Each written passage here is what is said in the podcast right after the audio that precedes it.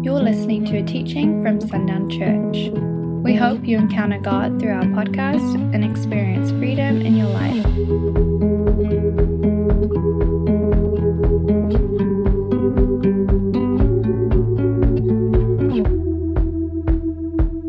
For as is, for as his share is who goes into the battle, so shall his share be who stays by the baggage.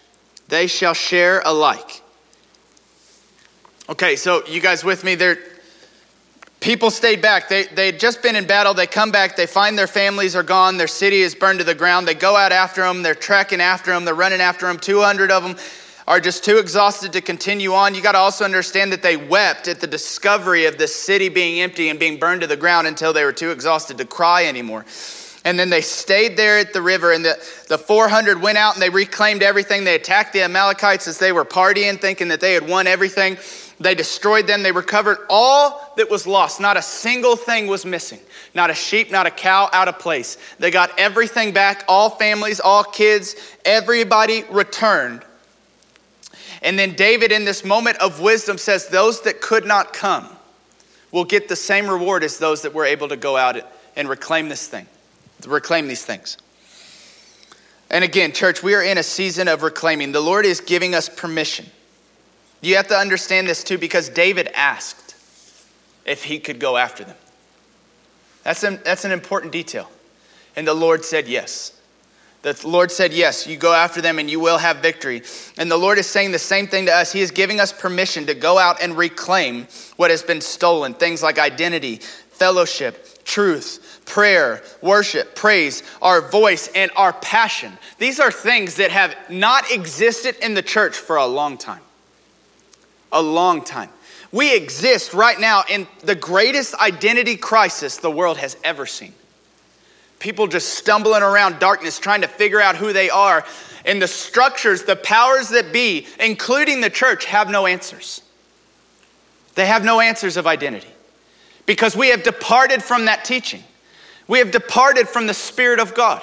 And the Lord is leading us into a time where we get to reclaim these things for the church and for, the, for this house and for God's people. We have permission to go out, and He is saying that you will have victory. And not only that, but we get to go out and reclaim for those that cannot do it for themselves. We get to go out and we get to reclaim freedom and we get to bring it back to those that maybe can't see it. Maybe they can't get past the brokenness in their stories. Maybe they can't get past the, the hurt from the church. Right? There are a lot of people that walked away from the church because of things that happened to them in the church, in a church building, the persecution that they felt.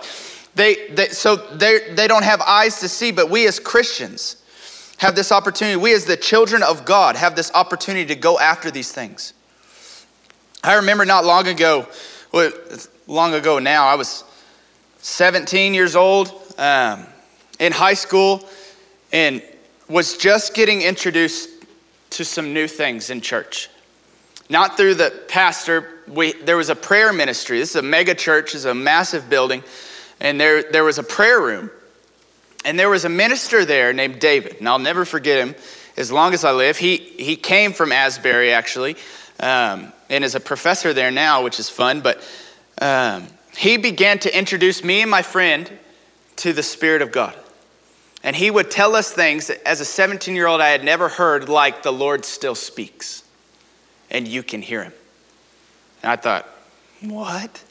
I've never heard such a thing. And I started this journey with him. And I started this, this process of understanding who the Lord was and understanding the Spirit and getting taught these things. And again, I was just in high school. And I remember this passion for the Lord beginning to rise, just uh, on fire. And there was a group of us. It started with two of us and it ended with about 30 of us kids. Just on fire at the new introduction to these things that were being shown and were being revealed. But what happened in that time is that this group of kids, and we weren't doing anything, we weren't hurting anybody, we were behaving, we were minding our business in the main service, but we got labeled as radical Christians. Radical Christians. And they fired David for heresy yeah, oh yeah. I'm not kidding. This is a true story. My mother worked there, made her feel horrible about the way she was raising me.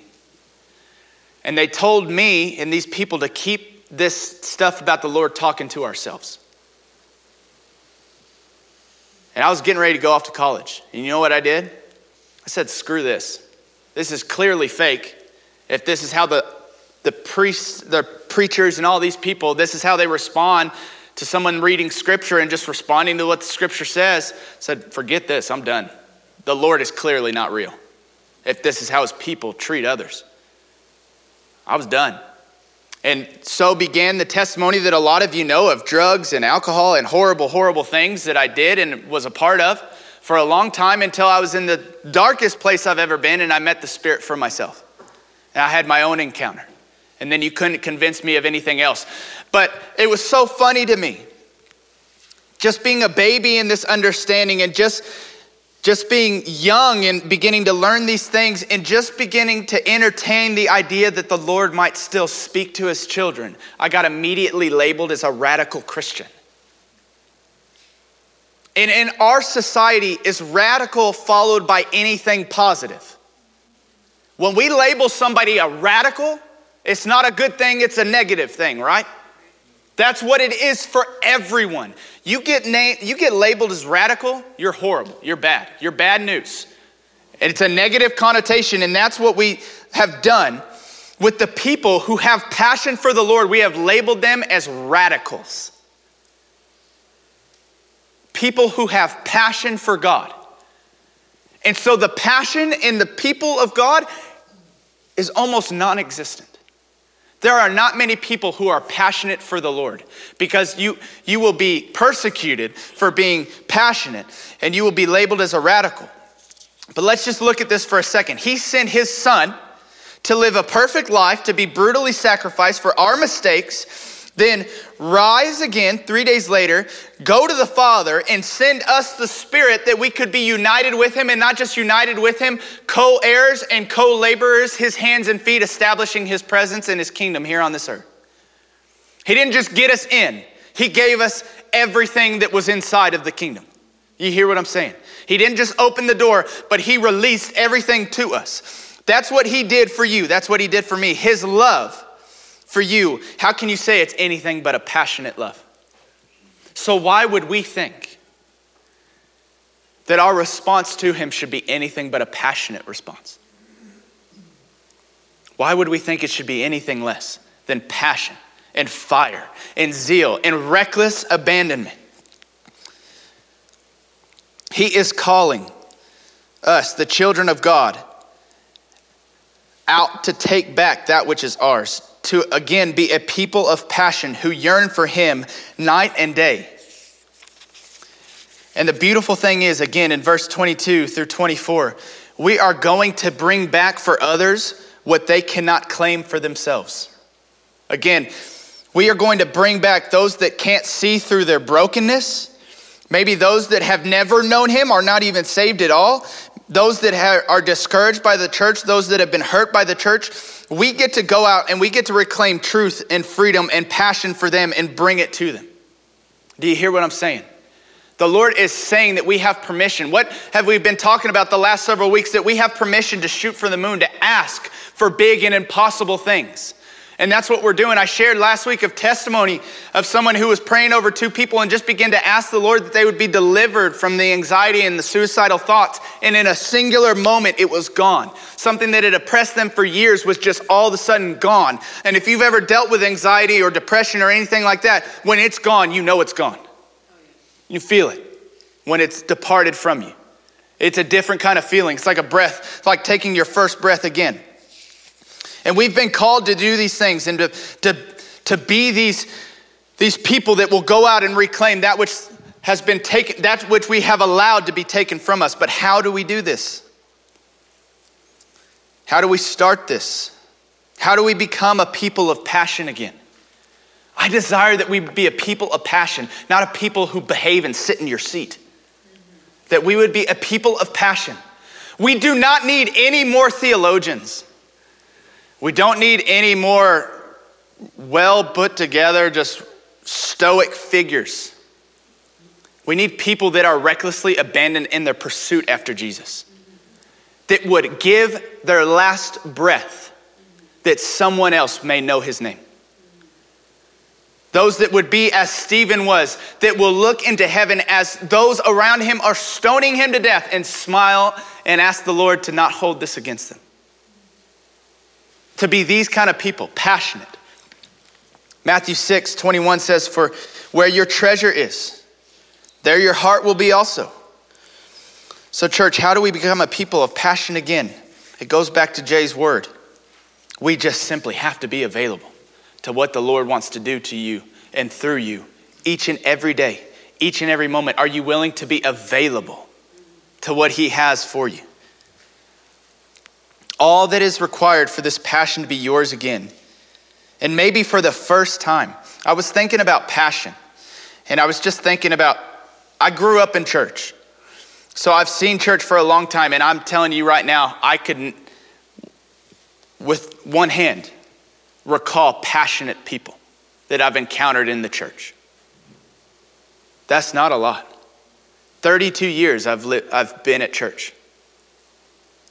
And I count on one hand the passionate people, passionate for Christ that I've encountered, that just did not care what anybody thought. Their passion for the Lord was contagious it was infectious, it was all consuming, and they were completely and totally on fire, and their life completely and totally belonged to Jesus. It just doesn't happen very more because we've just we've made passion to be a bad thing, a negative thing in the church. But it is available to us now. And it doesn't require you to know everything, it doesn't require you to understand everything, but simply understand this that He is good and He loves you. The God of the universe that created everything is good and He loves you. Do you believe that He created the sun, moon, and the stars? Yes. Do you believe that? Do you believe that He created this universe that scientists are saying is expanding? Infinite nothingness, continuing. The God that said, Let there be light, and there has not ceased to be a day of light. The God that established the birds of the air and the fish of the sea, and there's yet to be a day where birds aren't flying and chirping. This God that when He speaks continues to create good and beautiful things. Do you believe in that God? Yes. Is that good what He's done? Can you make the small jump then from that place that He is for you? That's, that's so simple. Church, if we could just master standing firm and solid on that truth that God is good and He loves me, forget everything else. What else do we need to know besides that reality right there? That He's good and He's for me. That's all I need to know. The guy that makes the sun rise is on my side. I'm good with that. Like, that's all I need to get me through the day. That's all the power, that's all the strength I need. Do you believe that He is good and that He loves you, church? Yes. He is good and He loves you. He is good and He loves me. I have to recognize that when I'm beating myself up for something silly that I've done. To recognize that He's good and He still loves me in spite of the silly things that I do. And this is one of those things like Sarah talked about last week. Say this if you don't believe it, if, you, if there's any part of you that doesn't believe it right now, say it until you do. If you have to say it 10,000 times a day, say it 10,000 times a day until you are absolutely convinced that God is good and He loves you.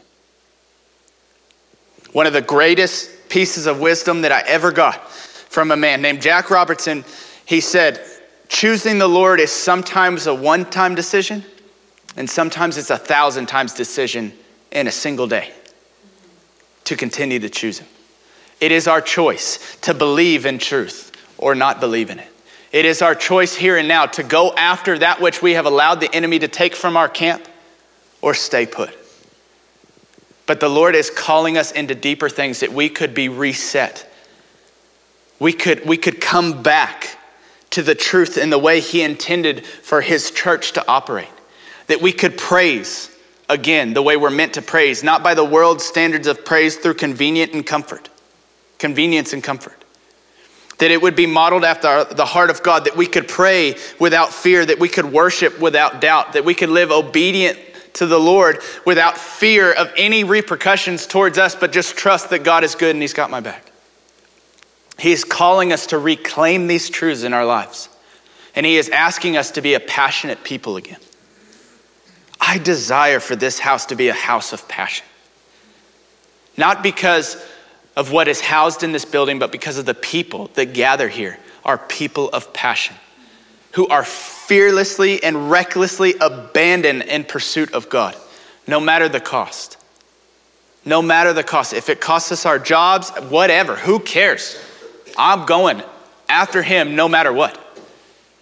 This is to be the story of this house, the testimony of this house. And the Lord says, when we go out to reclaim it, we not only reclaim it for ourselves, but we bring back and we reclaim it for others. And we bring it back to them. What a powerful thing that people could walk into this house without passion and leave with it. Right? What do we do but establish the presence of God in the people's stories around us? That is our job, right? To go and make disciples, to, to allow the Lord to make his appeal in and through us, as it reads in Corinthians. We are, we are to be God's appeal, his ambassadors. That as they see us, they see the reflection of the Lord. This is the job that he's given us. And now we have been invited in your personal story, and this is the word, that your personal story, you will go out and reclaim that which the enemy has taken from you. I don't know what it is. You do. And if you don't know what it is, allow the Lord to show you. Maybe it's your faith. Maybe it's joy. Maybe it's peace. Right, right now, what we're seeing in this outpouring of revival, we're not seeing these crazy miracles. We're seeing the, the release of absolute surpassing peace that is beyond comprehension. It is, is what is being deposited in the world right now. But what exists in the world right now but chaos? That's all it is. So, what do we need? We need peace. Maybe, maybe your story just has nothing but chaos in it, and the Lord seeks to establish peace again. It is yours for the taking, He is saying. Go and take it, claim it. This peace is mine. And that's that's all it is. It's you recognizing that this is mine and nothing can take it from me. And you standing firm on that truth until you believe it. Say it until you believe it. It's not about a feeling, it's not about an emotion, it's about truth and you declaring truth over your own story. Do you hear what I'm saying, church? This is what the Lord has for us. And I don't know what part of your story, what aspect of your life the enemy has taken things from. But I'm telling you right now, the Lord is inviting you to go reclaim it. And this is, this is what was profound for me in prepping this is that it is your decision what you do next. And it will affect what Sundays look like in here. If we are a people that are willing to go out and claim that which has been taken or not. So let's be a people that go out and take it. Amen.